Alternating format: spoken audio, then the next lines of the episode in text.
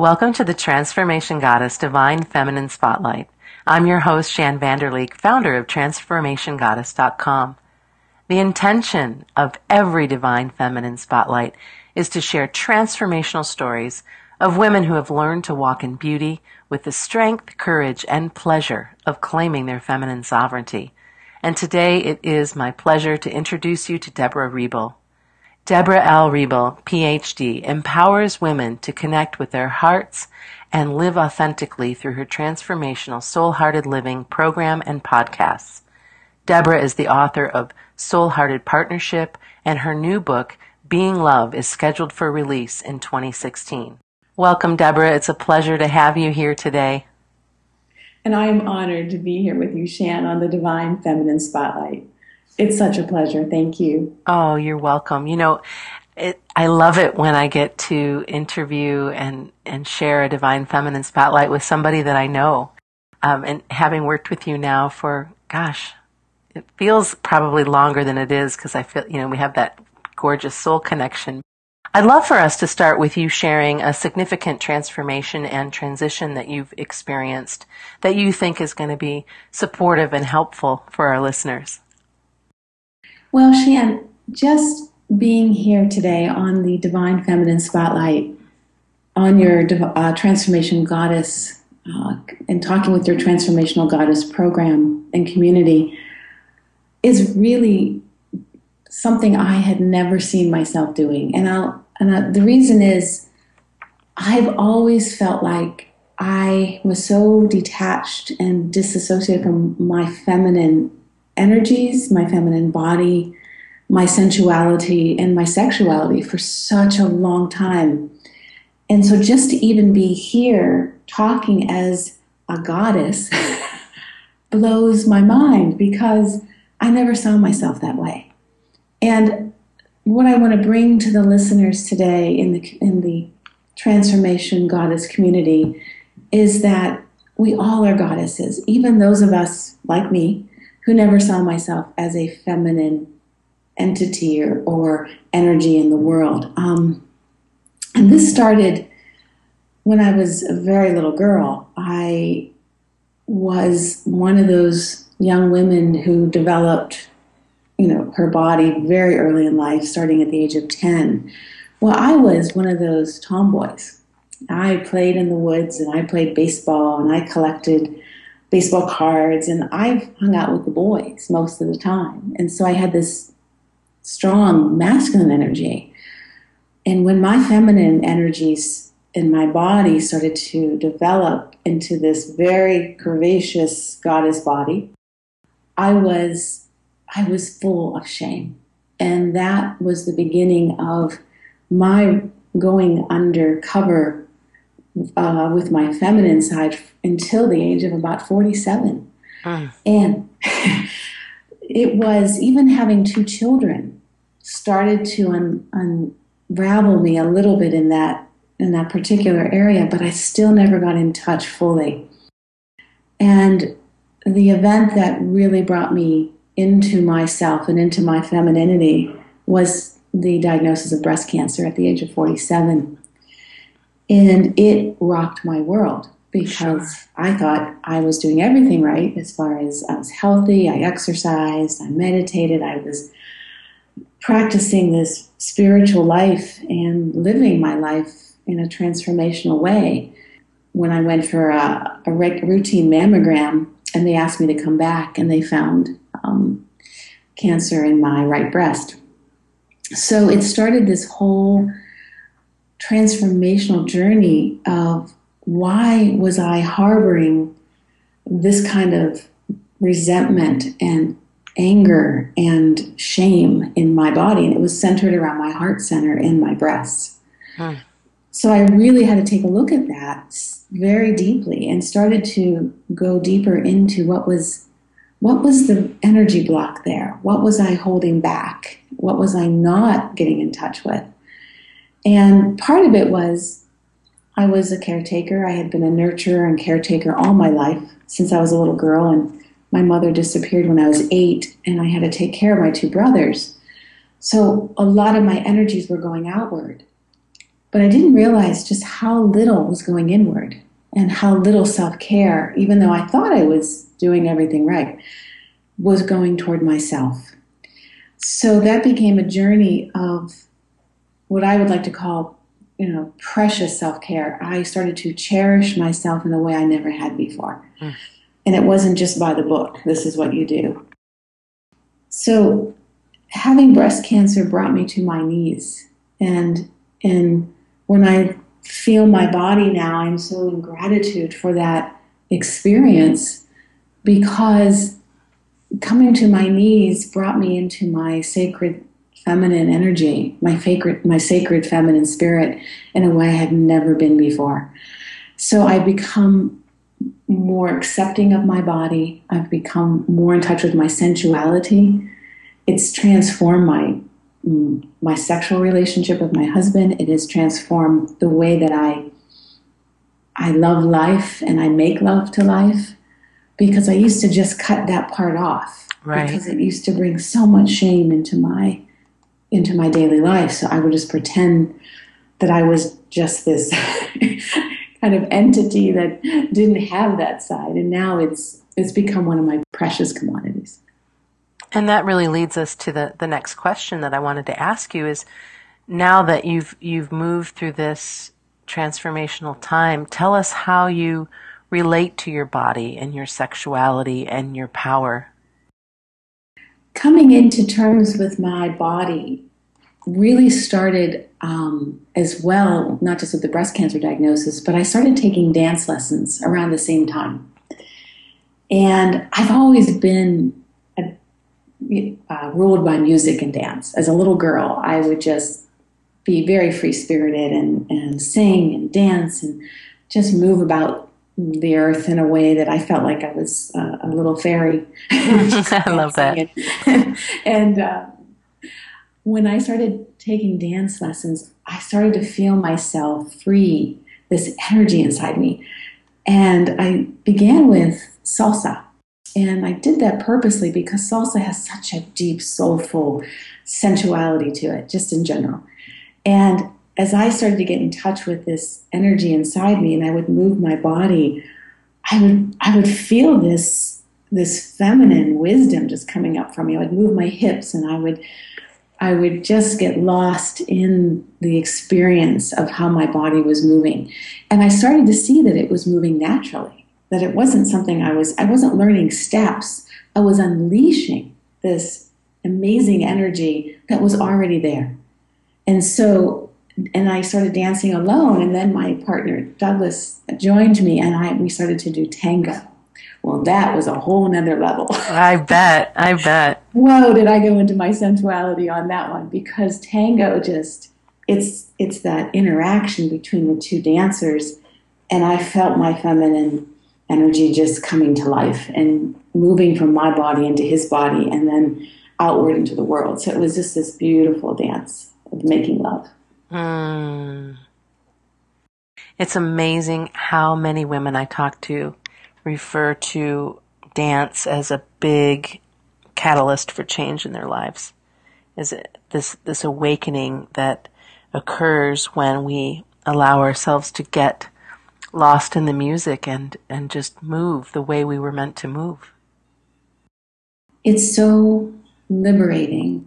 It's to free yourself in that way. And singing is also another way that I do that. I've been singing all my life, and it was one way that I could get in touch with my voice, my own truth, especially at times when I didn't feel I could express myself very well.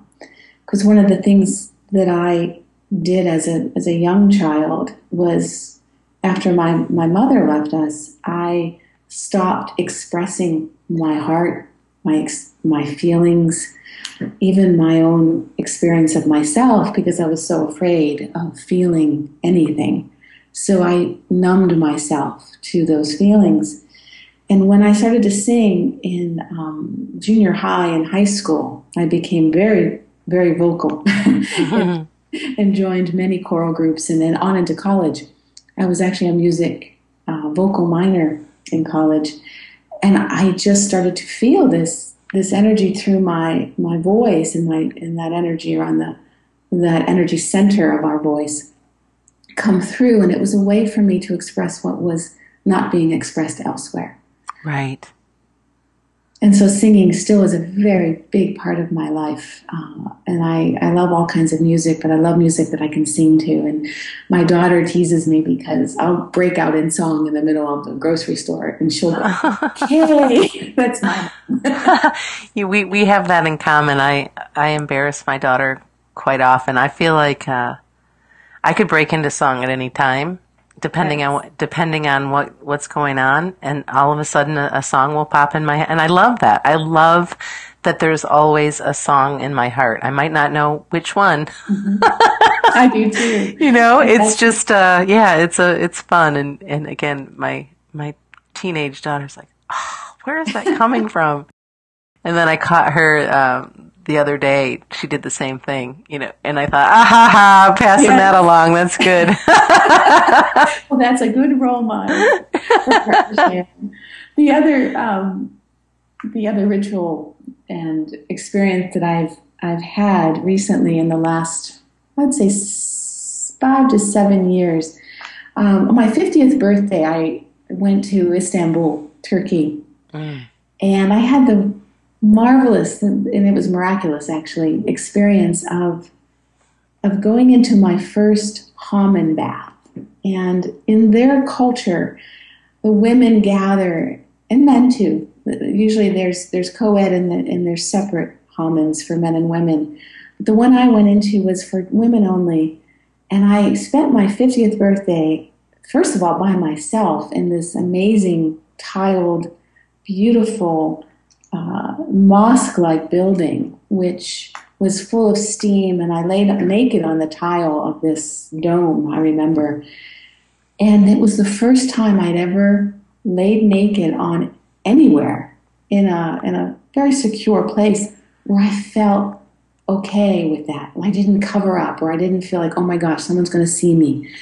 You know, and these were just women that were coming in, and I was able to finally accept my body in a way that I could just be and not experience shame. Oh. And the women started to come in quietly into this very reverent, sacred space. And I watched them just come in so naturally. And as they unrobed, they would take these uh, beautiful copper bowls and fill them with water and bathe each other with oh, sponges man. and you know, essential oils. And I got to participate in that, and that was that was such an amazing sensual experience to see women caring for not just their own bodies but for each other. And then this beautiful energy of community. People, all the women were talking about their lives and sharing, and it was so sacred and so safe. And from that moment on, I have used bathing as a ritual to remind myself of the releasing and the cleansing of all negativity or toxins from my body, but also as a renewal for the acceptance of my body just the way it is in this moment, to cherish my aging body, that I'm, mature, I'm maturing, um, you know, perimenopause, and that's a beautiful place to be, and to just bring in that experience of, I like to call it my mermaid experience too, because I'm so drawn to water, and to be in my element. I just love that story so much. It makes me want to buy a ticket and head over head over to Turkey. Yeah, you need to experience it. What a gorgeous, life-changing, incredible experience and memory to have forever and always. It certainly was, and it changed my life. And it changed the way I, as much as I was still getting in touch with my body at that time, and and becoming in love with it, that experience brought me into making love with my naked body in life, just being able to share this beautiful body and sensuality and and essence just by being with other people and being with myself. Right. Let's talk more about some of your favorite sacred feminine rituals. Well, I participated in one this morning. Well, it's a, it's a series of rituals that I, I engage in every morning. And many women do this, many men do this. But for me, it's the, it, again, it's creating the sacred space um, and honoring that. As I open my morning, as I wake, I want to set the tone for making love with, with life, for living soulheartedly, which is living heart and soul, that soulful energy coming through my heart into human experience. So the first thing I do before I even open my eyes, well, is take a breath and put my my attention at my heart. Sometimes I'll just touch my heart with my hand and open in gratitude. And gratitude, not necessarily repeating a series of things that I'm grateful for, I do that as well, but holding the space, that the space of my heart becomes the blessing of everything that's ever happened in my life that comes together at that moment to be the catalyst for moving forward. So I open my heart in the blessing of gratitude. And when we are in gratitude or compassion or love of any kind, nothing else can coexist in that space. It, the energy, the vibration of that experience transcends all of that. So it sets my day in that direction. And then I light my, I get up, I light my candle, and I put my intentions out for the day, for the next few days, week, and year. Um, I also have a uh, lovely wish keeper on my altar where my candle is, and mm. in that wish keeper are all my intentions. So sometimes I'll bring them out and just remind myself, or I'll either write another one and put it in. And that was a beautiful gift from my friend Linda Joy, and it helped give it form, those intentions. But the most important thing about intentions for me as a ritual is, as I move through my day, it's not just about saying out loud what it is I want to bring in. It's about really being aware of the choices that I'm making, and do they resonate with that intention. And the most important intention for me always is to live on purpose in every moment. So am I making those choices? Am I using my energies and time to align with that choice, with that intention, which ultimately is my soul's journey? Wow, and you really embody all of your teachings, and in every conversation that I've ever had, and any work, any of the articles, the books, the the way that you the way that you show up, Debra, is so oh, it, it really is from that gorgeous space. It really is from the the sacred life that you've created, that It, you're just so congruent, and it's really uh, a, a wonderful mentor to so many. Shan, I have tears in my eyes. You're bringing me to tears, because what I want to share is that's not always the way it's been. Yeah, yeah. And that's what women need to know. My sacred life today is has been on the shoulders of many other women who come into my life later, not ones that I would have thought, like a mother, but women that I never expected to come in and bolster me and take my hand and say, you can do this. Mm. You can heal. You can transform. And it's not always easy, but it can be done with ease. And that's the feminine flow. That's the feminine spirit on the planet. Is that that's what we're bringing to this moment. And if every one of us, as a woman, as on this earth, transformed in that way, this earth would heal itself. It wouldn't. We, it wouldn't take anything else. Mm-hmm. And I thank you for that acknowledgement, because it just it makes my heart sing. What comes up for you when you take in the phrase, walk in beauty?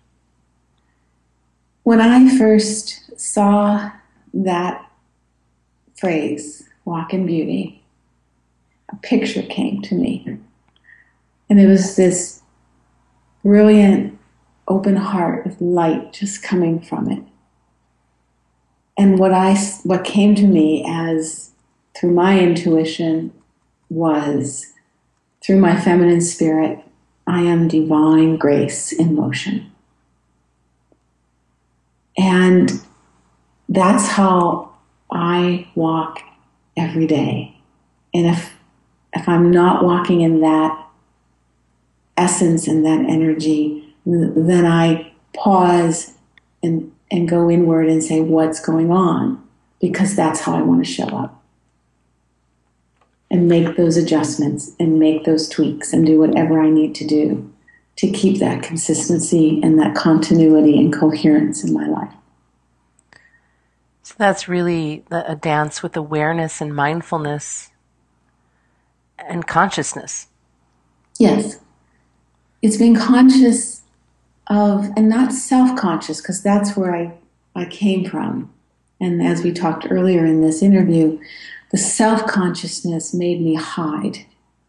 I went under wraps. I didn't right. want to show up in the world. I was afraid that other people would make fun of me or shame me. And that was my experience early on. I was bullied terribly, as I as I mentioned in, in junior high, because of my body developing so quickly.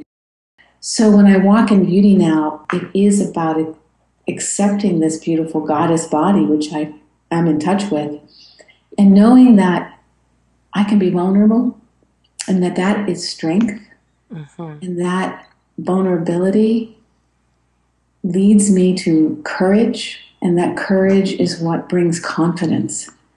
And so right now, sharing my story with all of you is bringing me into that vulnerability, but it's making me see how strong I am.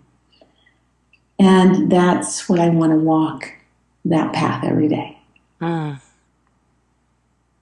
And you do. Let's talk about the inspiration for what has now become your life's work. And there's so many areas that we could focus on. Take us where you'd like to go and, and teach us a little bit more about how you're choosing to show up in the world and be of service to others. Well, I began uh, with my first book, first to write, which the first section of the book is to write about our relationship with ourselves as being the primary relationship in our lives. I like to tell people that I'm in relationship, I'm, I'm dating myself, I'm in relationship with myself, first and foremost, because that's where the foundation is for every other relationship in our life.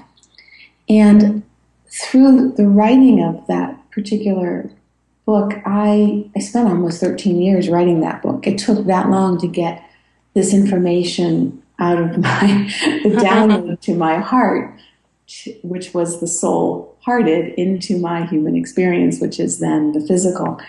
Um, the second book isn't taking as long, thank goodness. But it was... It was my own declaration to myself, so that's why it took so long for me. As I was working on the book, I was also transforming my own life. And then I took that concept into partnership, where we can be with another person, and, and not just intimately, but a friend or a family member or a coworker or a group of people, like what we did with our Wisdom of the Midlife Woman and Choosing Happiness books, where we consciously merge our energies, and these energies synergistically become one energy that goes out into the world. So it's it's this beautiful alchemy. And so when we show up as our fullest expression of ourselves on, on the planet, and someone else does, well, that relationship is more than the sum of those partners. You get more than that one person or another person, and you get this beautiful energy that starts to vibrate at a level that starts to transform. And that's what this next book, Being Love, is all about, is recognizing we don't have to work at it. We don't have to try to be worthy of love, we have to know that we are love. We were born as love. We are the essence of love. It's our birthright. And when we come from that space, we come from that energy, and then we join with others, this is how we're going to shift the consciousness on the planet. My work is all about that. I'm in love and compassionate service to individuals, as well as dedicating my life to the service and the transformation of this planet. And I love that you just continue to add additional layers and platforms in order to reach as many people as you possibly can. Your your new podcast, or your fairly new podcast, is amazing. And I know that it's growing and more people are coming in contact with you through your great work at your blog, your website, your podcast, your books. And uh, I, I just thank you for, for doing the work that you're doing. Well, thank you, Shan, for giving me the opportunity to share myself and my work with with you and your audience. It, It's, again, it's of loving service that I am here. Tell us about your love offering for our listeners and readers. I have a new four-part meditation, sacred meditation series, and there are, four, uh, twenty, there are three twenty-minute meditations and one five-minute five-minute meditation, and they I like to call them heart openers. So the first three are about opening the heart in ways to get in touch with your authenticity, to listen to divine guidance, and to be able to open and express your beautiful self into the world.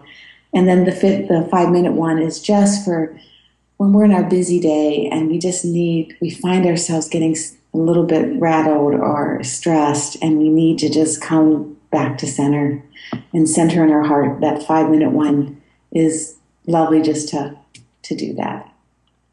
It really is. I've had the, the honor and pleasure of listening and relaxing and really losing myself in the in the flow of, of this offering. It's gorgeous, and for listeners, you can receive that gorgeous gift on the webpage that accompanies this interview. But you can also visit Debra's website as well. And and what is your uh, website address, Debra? It's w w w dot Debra Riebel dot com. Fabulous. And we'll have a link to that as well. And then is that the best place for our readers and listeners to contact you? Yes, it is. And there's a uh, contact form that they can fill out. If they want to reach me personally, it'll go directly to my email. Oh, fabulous. Well, it's been just so good connecting with you and having a conversation about the significant transformation that, that you've made in your life and how you have, by choice, learned to live from your heart and through this soul-hearted partnership and the way that you show up and, and support so many to do the same. Thank you so much. You're so welcome, Shannon. This was an absolute honor to, to be on your program today. And I truly can say now I am a transformation goddess. Yes, you are. Thanks for listening to the Divine Feminine Spotlight. You're invited to join me and sixteen of the world's female visionaries, artists, teachers, healers, and goddesses who are stepping into the circle to dive deep into their personal experience and share how they've learned to walk in beauty. Join us for this deeply profound global event and receive divine feminine wisdom and valuable love offerings to help you walk in beauty. Visit Goddess Talk Sessions dot com and step into the circle.